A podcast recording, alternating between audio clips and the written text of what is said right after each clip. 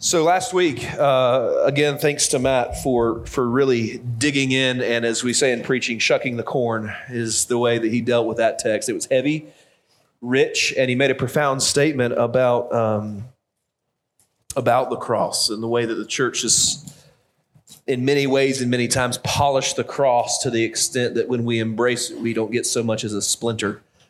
That was appropriate.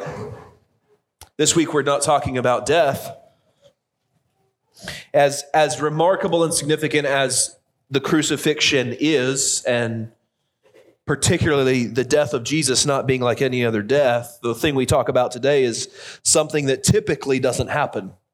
People typically die. We're used and accustomed to that. People don't typically come back from death. And so we're talking about a subject today that, that if the church has kind of polished the crucifixion, I would say we've almost overlooked the resurrection. And you say, how in the world have we overlooked the resurrection? Every year I dress up in pastels and take pictures of my family on Easter.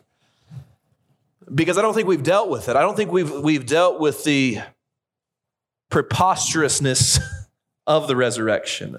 I mean, I think most of you, if you think about it from birth, have probably just accepted the resurrection as is. Now, think about what you're accepting in that proposition. You're accepting that a man who was only a man, but God, died, was crucified, and came back to life. If you talk that way about any other part of the world or history or society, people would look at you like you're crazy. But this, for some reason, is culturally appropriate in the church. What I want to do today is challenge the way that we think about it and acknowledge the doubt that many folks face in this. I want us to look at the resurrection as it is, in fact, and understand how extraordinary it is. I want us to deal with the facts of the resurrection. I want us to deal with the doubt of the resurrection. And let me say that again. I want us to deal with the doubt of the resurrection. We're not here to deconstruct faith today, but perhaps maybe construct faith for the first time. Because if you've never dealt with the doubt, you've never dealt with your faith. And so perhaps you'll have a chance to construct something that's never been constructed before. And lastly, I want to just answer and confess truth together, and that's the way we'll close today. We're answering a question through all of this. Of course, this journey is not just is he risen, it's is he alive? Is he alive has a present tense implication. And if he is alive and we believe this stuff to be true, then it has great implication for our lives.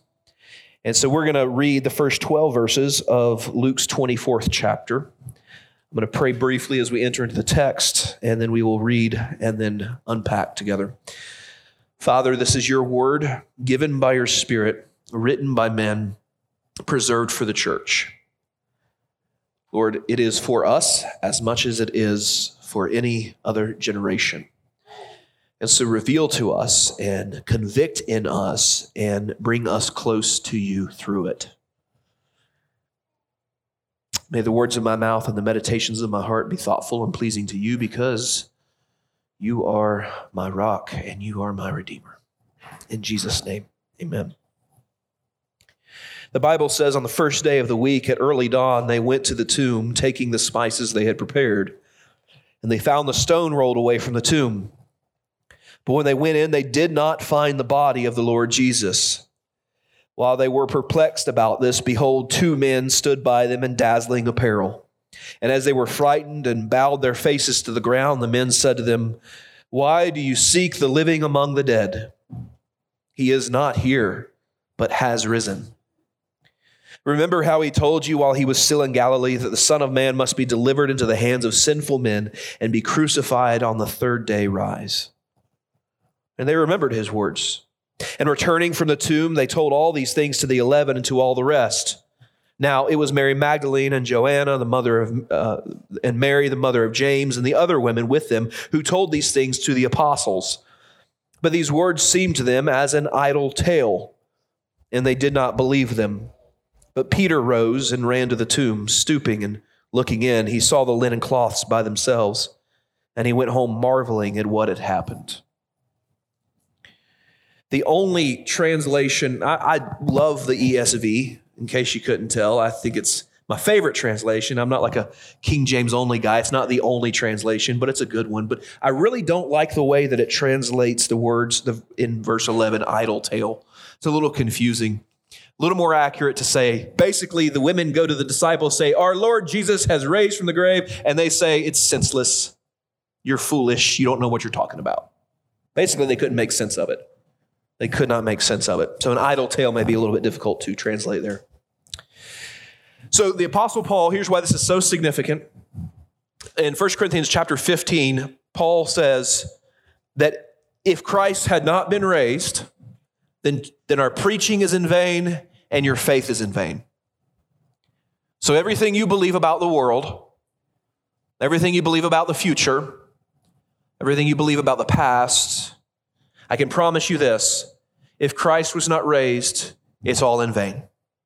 The hours you spent in buildings like this, the hours you spent ministering in the name of Jesus, the faithfulness and sharing the gospel, whatever it may be, it's all in vain if this didn't occur. And that's the way Paul words it in 1 Corinthians. And here's the thing about the resurrection because I have been involved myself, unfortunately, in more philosophical debates than I ever want to admit to about the age of the earth or the miracle of Jonah. Was he really in the belly of a fish for three days? Or the sun standing still, right?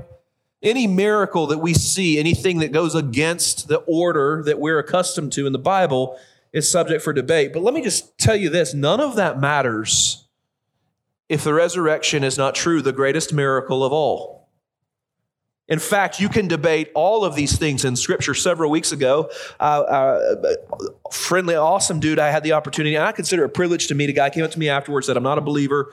Um, and, and you made a statement in that sermon that the world is growing increasingly evil. My thesis for that statement was scripture that the world is progressively growing more evil. And although that may look different in seasons, but anyway, he was challenging me very respectfully on that topic. And I finally got to the point if we agree if, if, we, if we established the metrics and we're going to evaluate whether the world is actually growing increasingly evil, and we said all these things here and all these things here, and we both agreed that the world is growing evil, and you were satisfied in that, I said, here's the next thing I'm going to ask you. I'm going to ask you to believe that a dead man walks. Because regardless of what we prove and what we believe in Christianity, if Christ was not raised, it's all in vain. And we can spend hours and days and months and years debating the miracles of Scripture, but the truth is, there's only one miracle on which we ought to focus, and it's this one.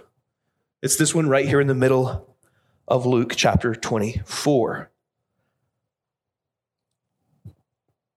By the way, there was a Barna poll not taken not that long ago that revealed that half that roughly half of born again Christian teenagers and these teenagers would now be 20 somethings, early 20 somethings, so they'd be in universities. So at the time of this poll, nearly half of born again Christian teenagers could not positively assert that the resurrection was a real event in history. So these are your peers who also claim born again faith would say they could not assert that the resurrection was a real event in history. They just aren't sure. And here's why because most of you in the church have just accepted the resurrection without wrestling with it, believed it without questioning it. Most of us, with any uh, even an introduction to Christianity, have just heard resurrection, the resurrection story since we were young, and just accepted it. And that's good, I guess, for one angle. But here's the problem with that. Many of us are living in kind of a prefab home that we just moved into rather than a home that we participated in the building of. And so the construction of your faith, not the deconstruction, but the construction of your faith is dealing with this moment. And there's two major themes that Luke emphasizes the facts and the doubt. Those are the two things that Luke shows us in this text. And he's not showing us the doubt to lift it up and showcase it and say, this is the kind of doubt you want to have. No, no, Jesus actually condemns the doubt a little bit later in this chapter. But I want to show you that Luke, that's the way he writes. He says, listen, this is what happened. You deal with it now. Here, I'm going to give you the events as they occurred, and you, I'm not asking you for your emotions or your experiences. So much of our faith journey is based on emotion and experience, and I promise you, if your emotions and experiences are like mine, you are a wave being tossed to and fro every single day of your life. Luke says, Here is the bottom line. Here are the facts. Here's what happened. Now deal with it. That's the way he gives it to you. So, what are the facts that Luke gives you? What does he give? What does he give us? What does he continue to pass on in writing to Theophilus? He says in chapter one, and the rest of the church throughout history for an orderly account. What are the facts of this resurrection? A Sunday morning, 2,000 years ago, when something extraordinary happened, when a guy who was crucified on a cross, beaten, died on a cross, ultimately was not in the tomb on Sunday morning. What are the facts around us? Well, first of all, he just, again, this is, as, as Matt mentioned last week about, about the writing, this is sensational. These are sensational facts. And Luke doesn't have to like make them any larger with prose. He just writes them, and here they are. These women prepared spice on Friday afternoon. You do not, you do not uh, go to the body and work on the Sabbath, so they've had to wait a little while. They take their spices, they go, they notice this ton and a half to two tone stone is moved. They're perplexed by this. They don't see the body. There's two men in dazzling clothes. The other gospels tells us these are angels. And the angels ask a great question. When's the last time you went to a graveyard looking for a person who was alive? Never. So what are you doing here? Like, obviously, he's told you this. Luke chapter 9 is where Jesus has already prophesied, referring that Galilean ministry. So they've heard it before. But I'll bet you, you didn't remember Luke chapter 9 from when, when, when we talked about it. They're the same way. They didn't really remember those words because they weren't that significant to them. They go, the two men appear in dazzling apparel, saying, Why are you looking in the graveyard for live people? They greet them. They leave and go tell the disciples. We know that there's Mary Magdalene, Joanna, the Mary, uh, and Mary, the mother of James, and then Peter. I love Peter's response, man. This guy's been through so much. And he's like, There's chance, there's a chance for redemption. And I'm going to go see the cloths and believe, by the way. Those are the facts that Luke presents. He notices that you just in here, that's it. He doesn't say, you better, you better get on board with this stuff. You, you, better, you better believe this. He's just saying, here it is. You've got to do with it. There are other gospel accounts of the resurrection, by the way. And by the way, these are kind of points of contention. If you read the other gospel accounts, Matthew and Mark and Luke, by the way, are what we call the synoptic gospels. And so they're very similar. They're telling three perspectives of the same story, where John's a little bit different. But all of the gospels talk about this account and they include different details. But if you read all of the gospel accounts of the resurrection, you, you might come away with some questions because of the way in which they share the details differently. You might wonder were there two angels or one? Does it ultimately matter? No, but you might wonder that. You might wonder when did Mary Magdalene go to the tomb because we have a different timetable there? Or did Jesus appear to the women before they got to the tomb because we see that? Or was John with Peter when he went back? All these are questions there. And these are the kinds of questions that skeptics have brought to the, the resurrection account to discredit it and try to, to basically erode the argument.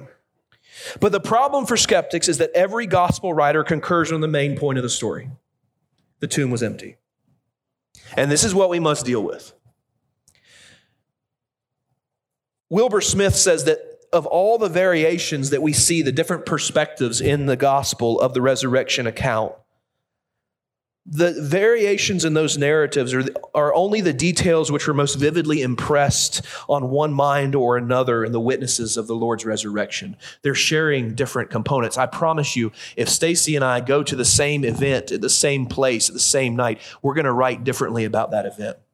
I'm going to notice things that she's not going to notice, and she's going to notice things I'm not going to notice. And so it's just that kind of gospel writing, but they all confer the empty tomb.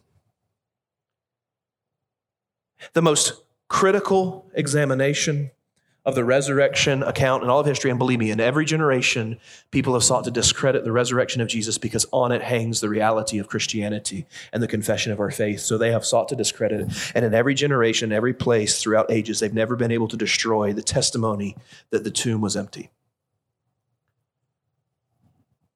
So, what are the facts, really? The empty tomb itself is a fact. The second fact is that the large stone had been moved. If you all would like to volunteer to move a two ton, two ton stone, please raise your hand now. It's not easily done. It's not something that Mary Magdalene's going to go over there and say. Thirdly, this is a fascinating fact. The Roman guards were posted, we know this from the Bible, that the Roman guards were posted to watch over the tomb the Roman guards went AWOL. Where are they to be?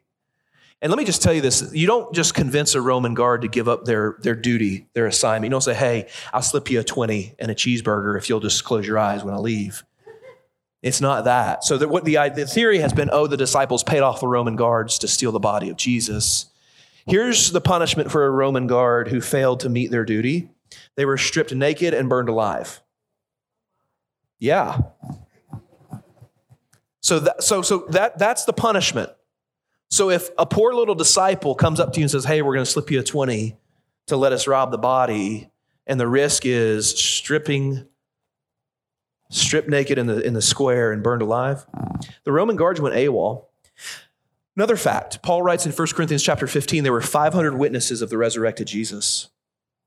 And he says this in 1 Corinthians 15. He goes, 500, many of whom are still alive today.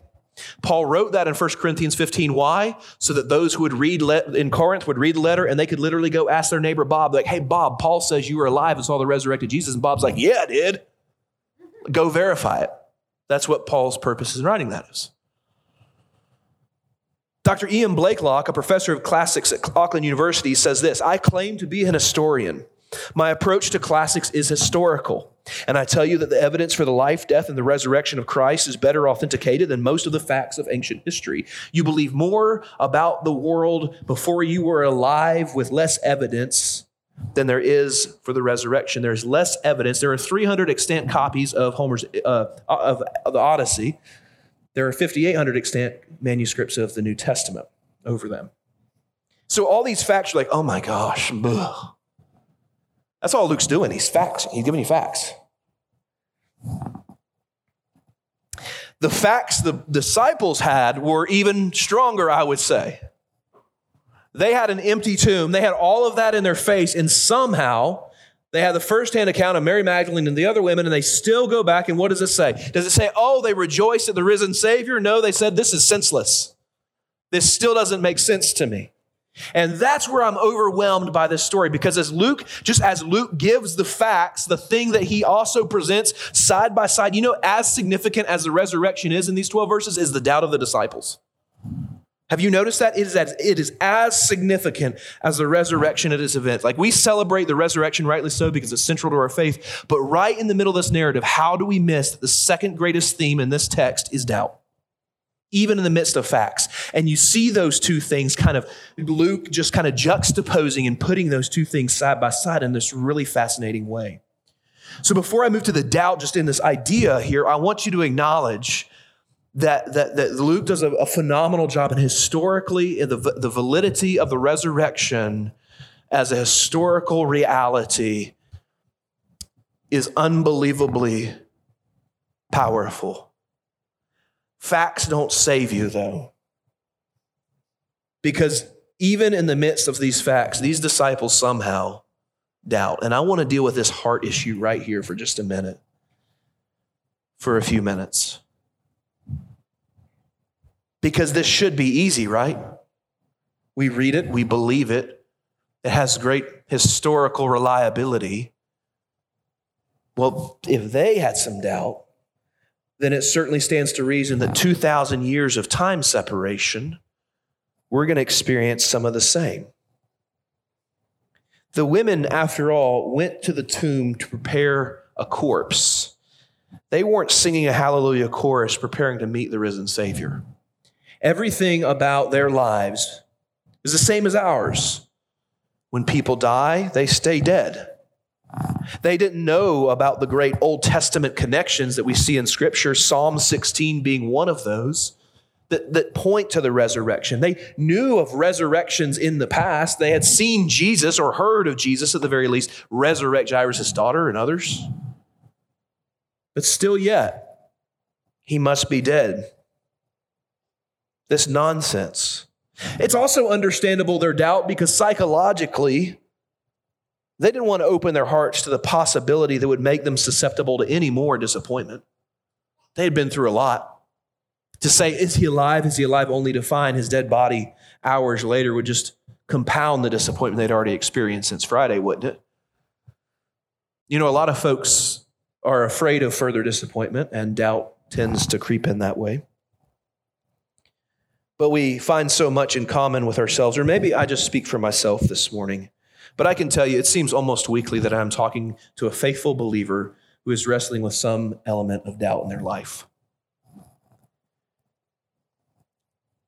And the church has a responsibility to this. The church has sometimes chastised people who admit their weaknesses and failure. And our society has a whole aversion to suffering. Philip Yancey says Christians naturally tend to hide behind the veneer of cheerfulness and health while they secretly hurt and doubt.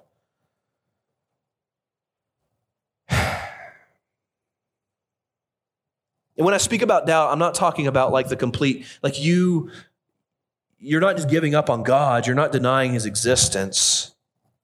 And I'm not elevating doubt, saying, oh, doubt is this beautiful thing we ought to celebrate. Jesus, like I said, condemns it and says in, in Luke chapter 20 or verse 25 of the same chapter, oh, foolish ones, and slow of heart to believe all that the prophets have spoken. So Jesus isn't like partying with your doubt, but I want to acknowledge this because when I speak about doubt, I'm speaking about the type of doubt that every man, woman, or child has to truly wrestle with at some point in their faith journey. There's a reason that when we sing, Come Thou Fount of Every Blessing, that y'all sing and you sing wonderfully and y'all sing louder than the 845. Hear that 845? You sing louder than them every single Sunday. But there's one verse that y'all can't hold in. Prone to wonder, Lord, I feel it, prone to leave the God I love. And when we sing those words, even the raspiest voice in the back who never sings a word, their soul reverberates and they cry out and they say, There are other people like me.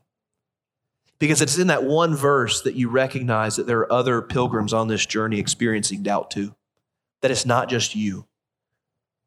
But then the song ends or that verse ends, and I think we go back to that world that I'm the only poor sap who doubts.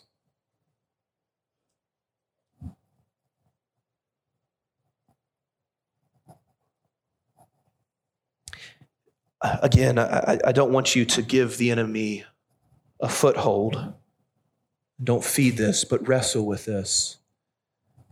If you don't believe that the greatest leaders and speakers and teachers in Christianity have wrestled with doubt, let me just go down memory lane. C.S. Lewis says, I think the trouble with me is lack of faith.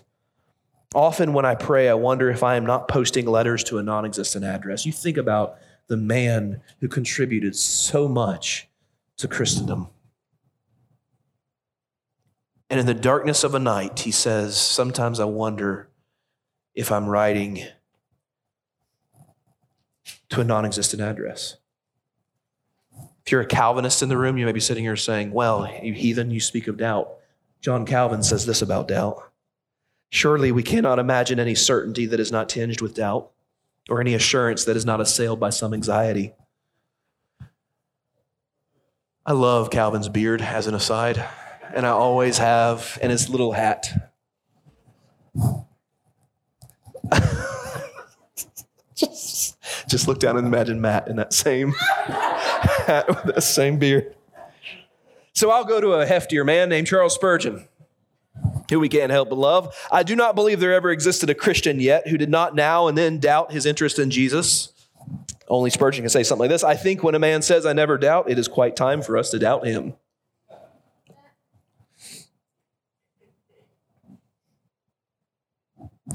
Yeah, every every believer has and does. Um, every every believer. It, it, it, we acknowledge it. We don't celebrate it. We don't avoid it, but we deal with it, right? We, we recognize that through doubt, faith emerges stronger than before. Faith emerges stronger than before. You can't pretend it away, and you can't pretend that you're the only one here. Um, that quote from Spurgeon comes from an entire sermon on, on the dark night of the soul.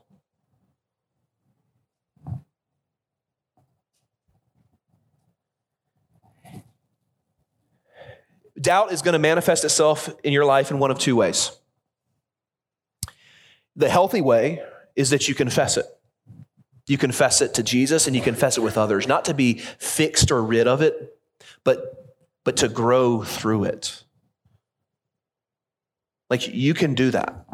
And so that's the healthy way. The unhealthy way that doubt will manifest itself in your life is a lack of obedience. Your hesitation in actually following Jesus.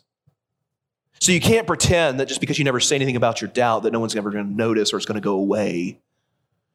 You won't follow a man you doubt. When Jesus calls a man, as Bonhoeffer says, he bids him come and die. And you won't give your life for someone you doubt. The disciples believed so much in the resurrection account, which we know there was no interest in the Romans. There was no interest for them to manufacture the resurrection. There was no interest in the Jewish leaders to manufacture the resurrection.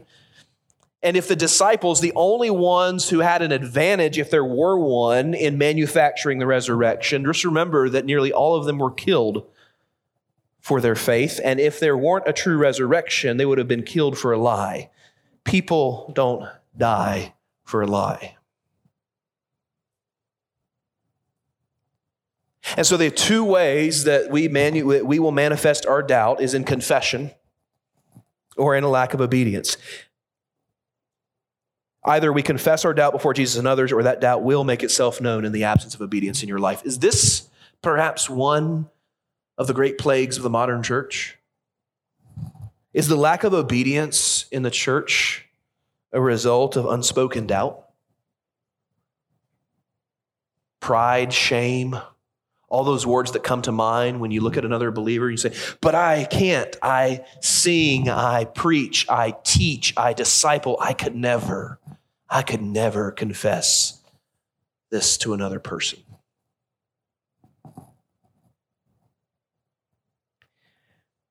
Again, they're looking at an empty tomb. They're seeing firsthand the fulfillment of firsthand prophecy from Jesus, and still yet they doubt. I plead with you not to dismiss doubt, not to hide doubt, not to be ashamed of it, but rather to confess it freely to be honest with God because our God is big enough, holy enough, and high enough to hear it. And his correction may come swiftly, his mercy may be known bountifully, but confess it. Because Luke masterfully does this, as I've already said. Here are the facts of the resurrection. You have a decision to make. But you can't just say, Is he risen? Are these events true? You can't leave it in the factual. That's the thing about this. So, so you, the journey through doubt, the journey through doubt is a process of confession and reminding. That's why we remind each other of the gospel. That's why we confess it to one another. That's like what we do together, church. When you are in, the, in a season of despair or doubt, you know what you need? You need other Christians reminding you of the gospel. Like you need to be reminded of this. You need to hear this again and anew and afresh every single day. But here's, here's the implications of, of, of the resurrection, because what Luke does again is say, here it is, you deal with it. But you can't simply say, is he risen? Is he risen? And just get away with it and say, okay, that's good, he's risen, amen. Now we can go eat our Easter dinner and be done. The resurrection is so central. As Paul has already said, the resurrection if the resurrection not be true, then our preaching is in vain, our faith is in vain. Why? Because the resurrection theologically shows the Father's acceptance of the crucifixion according to Romans chapter 1. It is the fulfillment of Old Testament prophecies. We'll see in Acts 2, the early church will be preaching Psalm 16, saying, We knew this was coming. We can see it now. All of history has been working up until this point, and all of history looks back to this point. But it's not simply a question, is he risen? Because the implications are far greater. If he is risen, then he is alive. If he is alive, then he is an authority. If he is an authority, you have responsibility. You, you, see, if Jesus did raise from the dead and he is alive, then every other claim that he makes is true as well. And the calling upon your life to obedience is true as well. So just imagine with me for a moment if a man walked up to you who had never heard the gospel before and he hears you're a Christian and he hears the gospel and he says, All right, so he's looking at your life, however your life looks, and he's saying, So you believe, let me get this right, you believe that there was a man who is God, who was like this Jewish carpenter. You say, Yeah, I believe it. And you believe that he died a brutal death. You're still a pretty easy believism so far. And you say, Yes. Just, just think about this just how crazy this sounds. Yes, I believe it. I believe he rose from the dead. You believe he rose from the dead. Yes, I believe he rose from the dead. Okay. And you believe that he went up and is with the Father who is in heaven. He's with God now. Yes, I believe he's in God, in heaven. And you believe he's coming back. Yes, I believe he's coming back. In the sky, in the sky, on a horse, on a horse, with a sword, with a sword. Yes, all of that. I believe that. And then they look at you and they say, What kind of shrooms have you been eaten? That's how crazy our story is. But here's the real question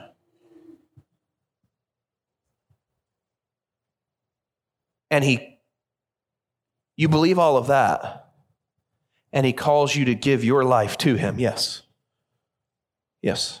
But what does that mean? And what does that look like for you? What does it look like? Because it's not just did Jesus raise from the dead, it's if he raised from the dead, he is alive. And if he's alive, he's authoritative. And if he's authoritative, you have a responsibility. And your responsibility is what? To follow him. And that's not just a part of your life, that's all of your life.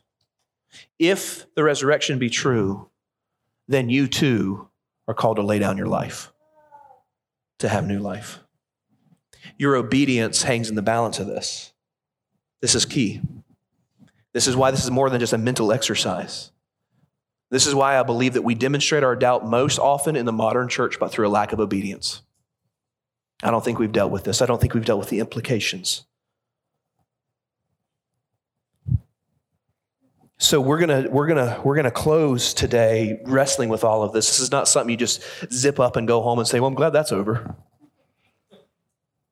But we're gonna do something that's that's really powerful, and it's historic in the historic church, the confessions of faith, and and I know that that what resonated with you most emotionally this morning was probably doubt. You probably feel that. You probably feel that at certain points in your life and, and that kind of stuff. What probably didn't resonate with you as emotionally are the facts. You're happy about those facts. Praise God for those facts that they're real. Um, and I get that. that that's kind of designed that way.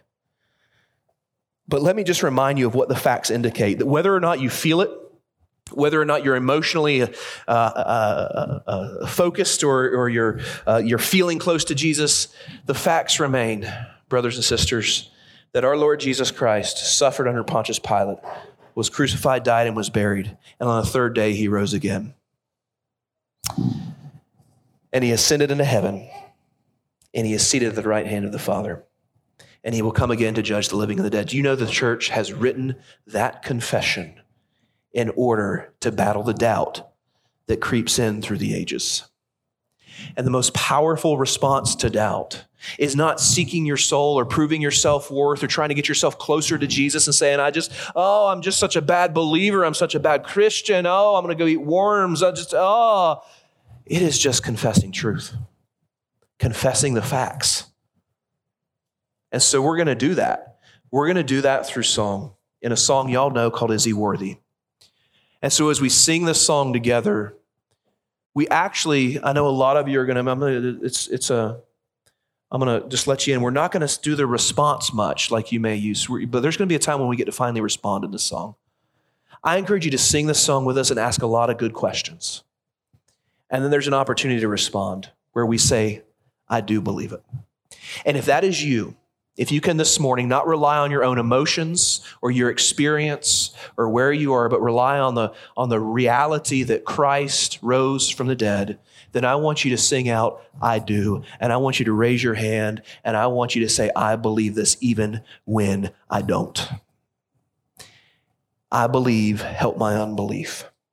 And brothers and sisters, this life is a life, and if it's not been evidenced, we have, we have undeniable facts before us. But let me tell you, the devil's after us with doubt. The enemy comes after us with this, and I know this. But we're going to confess the faith together. And if you're too weak to do it this morning, just listen to your brothers and sisters do it around you. Let me pray. Stand with me and let's do that. Father, we know that 2,000 years ago, the most miraculous event in all of human history, the event to which all of history past and all of history future is tied.